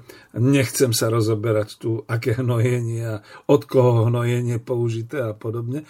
A potom je to s takouto zelenou e, tabuľkou alebo zeleným nejakým znakom predávané do obchodnej siete ako biozemiak a ten biozemiak je potom trikrát drahší ako obyčajný zemiak. A ja mám taký zlý pocit, veľmi zlý pocit ekonóma národohospodára, že teraz sa tu už dejú takéto nejaké lobistické činnosti, ktoré budú definovať, že tento výrobok je z ja neviem, ako by som to povedal, so zohľadnením k uhlíkovej stope, alebo že tam bude ten CO2 ekvivalent uhlíkovej stopy a preto, vážení, kupujte môj výrobok, ktorý má už certifikáciu ekvivalentu CO2e a nie konkurenčný, ktorý ešte ten zelený ekvivalent nemá. Takže je to môj skeptický pohľad ekonóma. Je tu popísaný, že výpočet uhlíkovej stopy, výpočet pre výrobky a služby je sofistikovanejší ako pre bežných občanov a práve v tomto prípade sa vo výraznejšej miere ukazuje nejednoznačnosť definície a určenia hraníc životného cyklu. Existujú rôzne štandardy, prepačte, nebudem to čítať. To je... Pre výpočet uhlíkovej stopy jednotlivca sú napríklad potrebné informácie o ročnej spotrebe energie, ovplyvnené aj podielom energetických zdrojov, z ktorých boli energie vyrábané. Prepačte, to je tak vysoká teória, že to je možno pre aktivistku Grétku, ale ja mám dve vysoké školy a mne to teda nič nehovorí. Pri výpočte uhlíkovej stopy spoločnosti alebo produktu sa zdroje skleníkových plynov rozdeľujú na priame emisie, nepriame emisie z energie a ďalšie nepriame emisie. Už sme doma. To je ten biznis s emisnými rôznymi po, po, povolenkami. Priame emisie predstavujú činnosti, ktoré podnik sám kontroluje a emisie sú uvoľňované priamo do ovzdušia. To sú tie komíny, povedzme aj nad Slovnaftom, že? kde spalujú priame emisie. Patria sem emisie z kotlov, z podniku, emisie z firmných automobilov či emisie z priemyselných procesov. Nepriame emisie z energie sú zo zdrojov, ktoré podnik priamo nekontroluje, ako napríklad emisie spojené so, spotrebovanou, so spotrebou nakupovaných energií. To znamená, kúpime si elektrinu teplo, montujeme a tak robíme nepriame emisie. To hovorím ja. No, sú dôsledkom aktivít podniku. Ďalšie nepriame emisie sú následkom aktivít podniku, ktoré vznikajú zo zdrojov mimo kontroly podniku, napríklad služobné cesty lietadlom alebo zneškodňovanie odpadov na skládkach odpadov. Stačí.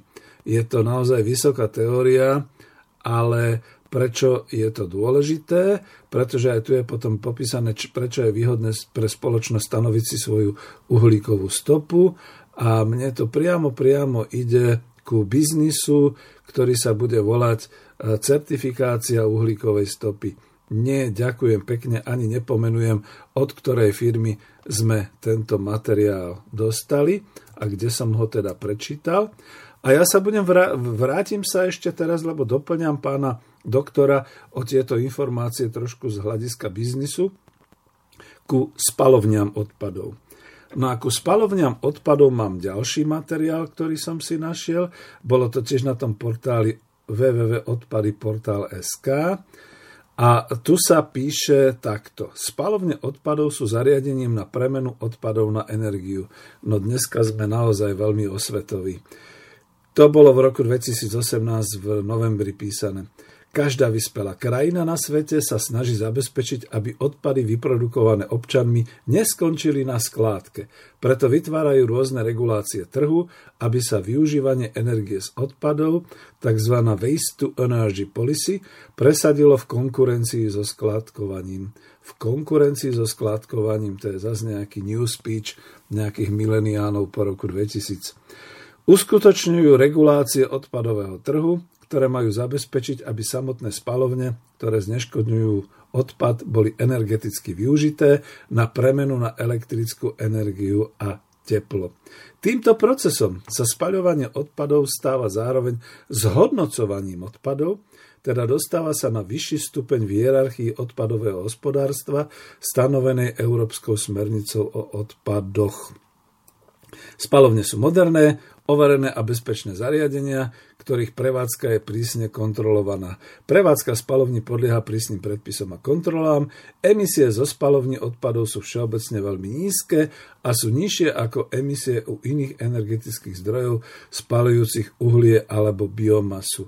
Tu dopoviem teraz to, čo som sa naučil u pána doktora Forzofera, že by bolo ešte lepšie, toto je komentár, že by bolo ešte lepšie, keby všetky tie spalovne fungovali, povedzme, stačí centrálne na troch krajoch, alebo koľko máme, osmých krajoch jedna spalovňa, ktorá by ale fluidne spalovala a vytvárala by teda buď teda nejakú tú energiu, ktorá by bola ďalej používaná, ako elektrická energia po premene, alebo by teda bola po, s tým, tým fluidným spalovaním používaná na výrobu tých syntetických, povedzme, benzínov, alebo teda tých definovaných pohonných látok, ako to spomínal u toho syntetického benzínu pán doktor.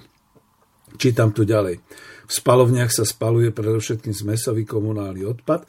V menšej miere sa spalovne využívajú aj na spalovanie nebezpečného odpadu, najmä z priemyslu a nemocníc. Odpady horia sami od seba, nie sú preto potrebné žiadne ďalšie prídavné paliva s výnimkou spúšťania prevádzky po plánovanej odstávke zariadenia. Bodka tu dám ten komentár, to fluidné spalovanie ale by bolo, ako pán doktor potvrdzuje, bolo by e, skutočne riadené a teda tam by boli zrejme ďalšie nejaké vyššie teploty a tlaky a podobne. Budem pokračovať v čítaní. Spalovne dokážu znižiť objem odpadu zhruba 10-násobne a ich hmotnosť asi na jednu tretinu. Prevažná časť odpadov z procesu spalovania je recyklovaná a spätne slúži napríklad v stavebníctve alebo ako zdroj vzácných látok. Tuto pridám svoj komentár. Kedy si dávno aj azbest bol považovaný za dobrý materiál do stavieb, pretože vytváral tú nehorľavú vrstvu. Táto nehorľavá vrstva potom zabraňovala tým typickým požiarným nebezpečiam, aké boli, keď horeli budovy, horeli statky, horelo všeličo. A ten azbest ešte na úrovni tých rokov, kedy sa používal v stavebníctve, nebol definovaný ako nebezpečný. A teraz si predstavte, že väčšina tých odpadov z procesu spalovania slúži v stavebníctve alebo ako zdroj vzácných látok a o 20-30 rokov vedecký výskum zistí, že tie látky sú životu nebezpečné a nachádzajú sa povedzme vo vilách, v mrakodrapoch a tak ďalej. Ako sa potom k ním bude správať? Ľudstvo alebo spoločnosť, ktorá to zistí. Mám tu ešte definovaný zoznam spalovní odpadov na Slovensku. Je definovaný cez, agentúr, cez Slovenskú agentúru životného prostredia na stránke enviroportal.sk. Zoznam je z roku 2016, kľudne si ho pozrite. Ja tam len definujem spalovne komunálnych odpadov, ktoré majú kapacitu vyššiu ako 2, 2 tony za hodinu. To je odvoz a likvidácia odpadu akciová spoločnosť Vlčie hrdlo Bratislava s kapacitou 32,7 tony za hodinu spalovania. Je to síce krásne, lebo však veľké mesto Bratislava, ale spalovať ako akciová spoločnosť, aké zisky tam teda majú? To je to, na čo sa odvolávam, že teda zisk sú iba odložené náklady budúcnosti. Spalovanie priemyselných odpadov zase v kapacite viac ako 2 tony za hodinu v Slovnafte akciovej spoločnosti Vlčie hrdlo. Spalovanie komunálnych pod, odpadov menej ako 2 tony za hodinu v FCC Slovensko SRO Kisucké Nové mesto, ďalšie spalovne napríklad Duslošaľa, Light Stabilizers v Strážskom, Fekupra v Prešove, Archív SBSR v Liptovskom Mikuláši, spalovne kafilérnych tukov, menej ako 2 tony za hodinu vo, vo firme VASSR Omojšova Lúčka. A ja si pamätám, že kafiléri, keďže sme mali vyspelý e, mesiarenský hydinársky priemysel, bolo tuším e, v, minimálne v každom kraji 1 až 2, čiže dohromady 5 až 6. E, nebola len Mojšová lúčka, tá bola najvyspelejšia ale boli napríklad aj Lieskovec a ešte tam boli aj také zaujímavé na východnom Slovensku medzi Prešovom a Košicami, teraz si nespomeniem na to meno a ďalšie. Takže až takto sme to redukovali. Potom sú spolu, spoluspalovne odpadov a tie už nebudem čítať, to nájdete tam. Prečo som vlastne celý materiál takto vyťahol a prečo som trošku ako teraz, keď už pán doktor e, tú svoju časť skončil, prečo to uvádzam? Pretože vidíte, že v podmienkach trhovej ekonomiky je to všetko o biznise, je to všetko o výnosnosti. Znova podľa klasickej ekonómie je to o tom, že tým, že sa vytvára biznis, sú to súkromné vlastnícke spoločnosti vytvárajú zisk a tento zisk potom už môžu používať pre vlastnú potrebu a pre vlastné použitie. Ale ako sme si už povedali, každý z týchto ziskov je vlastne falošný, pretože sú to náklady, ktoré budú potrebné v časovo, v časovo odlišenej budúcnosti. Znova povedzme aj na to ďalšie spracovanie tých odpadov alebo na likvidáciu škôd, ktoré vznikli a podobne. A ja naozaj teraz na záver poviem tú myšlienku pána doktora, že čo tak, keby sme na Slovensku, keby som bol poradcom ministra hospodárstva a ministra životného prostredia, keby sme urobili takú medzirezortnú skupinu, ktorá by riešila projekty na Slovensku, ktoré by sa volali naozaj to fluidné spalovanie.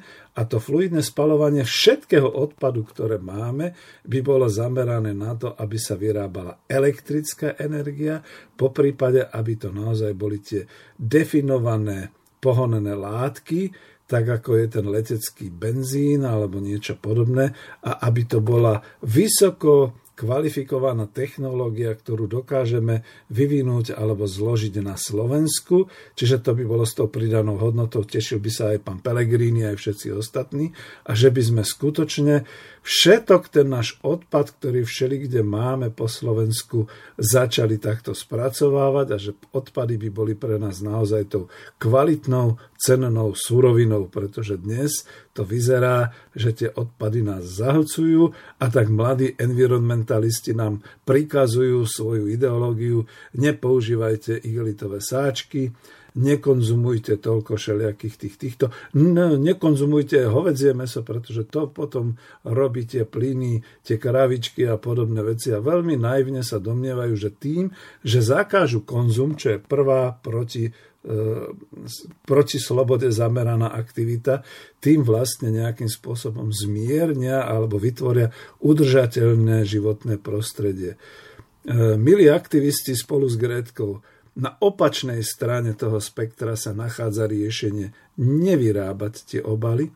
nevyrábať tie neodbúrateľné plasty a podobne. A keď už vyrábať, tak aby ste skutočne, alebo aby tí výrobcovia boli spoločensky postihnutelní, aby nakoniec zistili, že sa im v tom neoplatí dokonca ani podnikať, aby to neboli eseročky, ale povedzme nejaké verejnoprospešné podniky, ktoré to čo vlastne musí zaplatiť ten výrobca tých plastov a tých rôznych neodbúrateľných odpadov a podobne, používali ako svoju investíciu na rozvoj technológií, ktoré by potom spracovávali, povedzme priamo tu na Slovensku, netreba ísť teoreticky, môžeme ísť prakticky, ktoré by tu začali pôsobiť tak, že by z týchto odpadov vyrábali elektrickú energiu, tak ako povedal pán doktor, alebo presne definované palivá, ktoré by nemali už potom e, žiadnu skoro, skoro škaredo poviem, žiadnu uhlíkovú stopu, respektíve ktoré by e,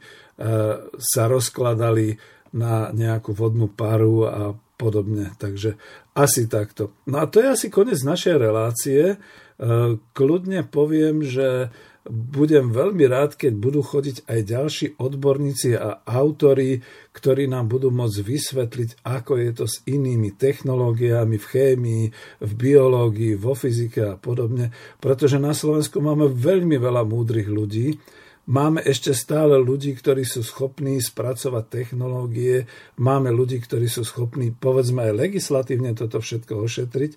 Len nemáme dostatočný počet národohospodárov a ľudí v ekonomickej oblasti, ktorí by si jednoducho povedali tak a stop a dosť, nebudeme tu vydržiavať a nebudeme tu žiadnych fanatikov environmentálnych podporovať, nebudeme tu žiadne lobby a lobistické skupiny riešiť. Jednoducho poďme, vyhrňme si rukávy a dokážeme tými technológiami na tom Slovensku, že sa vyrábať dá kvalitne, dá sa zužitkovať to, čo tu máme, aj to, čo sme si za nejakých 30-50 rokov tu nahnojili a poškodili a z toho potom môžeme krásne novými spôsobmi a novými prostriedkami prosperovať. A nemusí to byť prosperovanie ziskové, môže to byť prosperovanie, že vyčistíme si svoje územie, zužitkujeme ho energeticky tak, aby sme boli múdri a schopní a spravodliví hospodári tu na Slovensku počas ďalších 20-30 rokov. Ďakujem vám za pozornosť.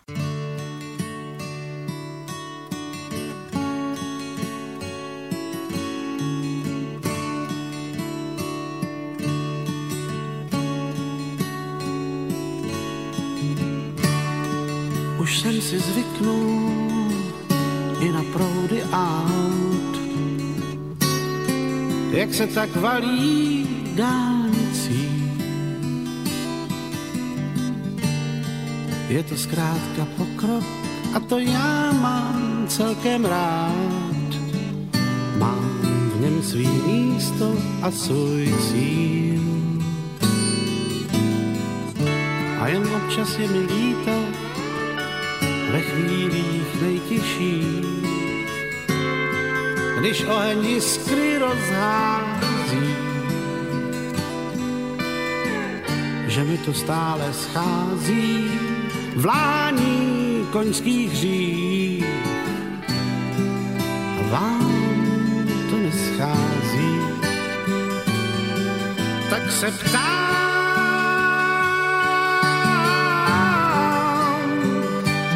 když se slunce k horám nakloní. Já se ptám,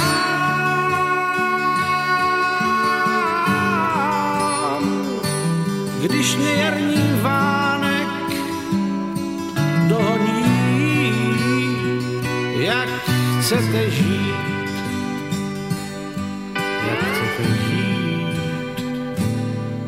bez koní.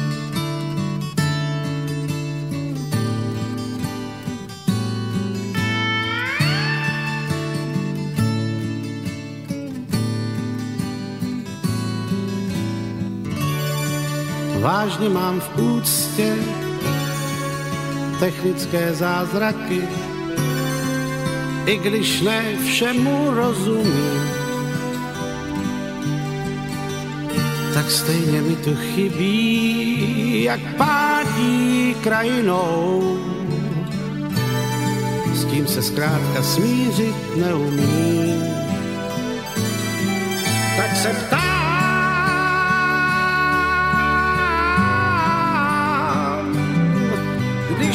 slunce k horám nakloní. Já se ptám,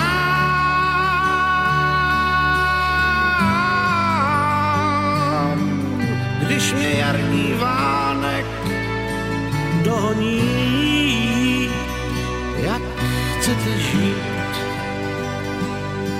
jak chcete žít bez koní.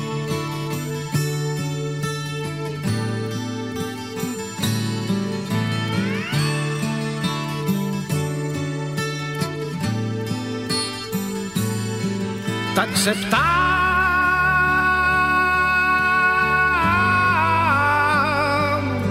když se slunce k horám nakloní. Já se ptám,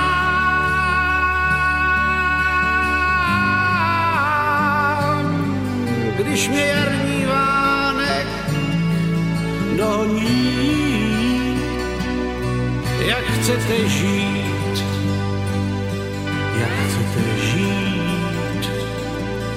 bez koní.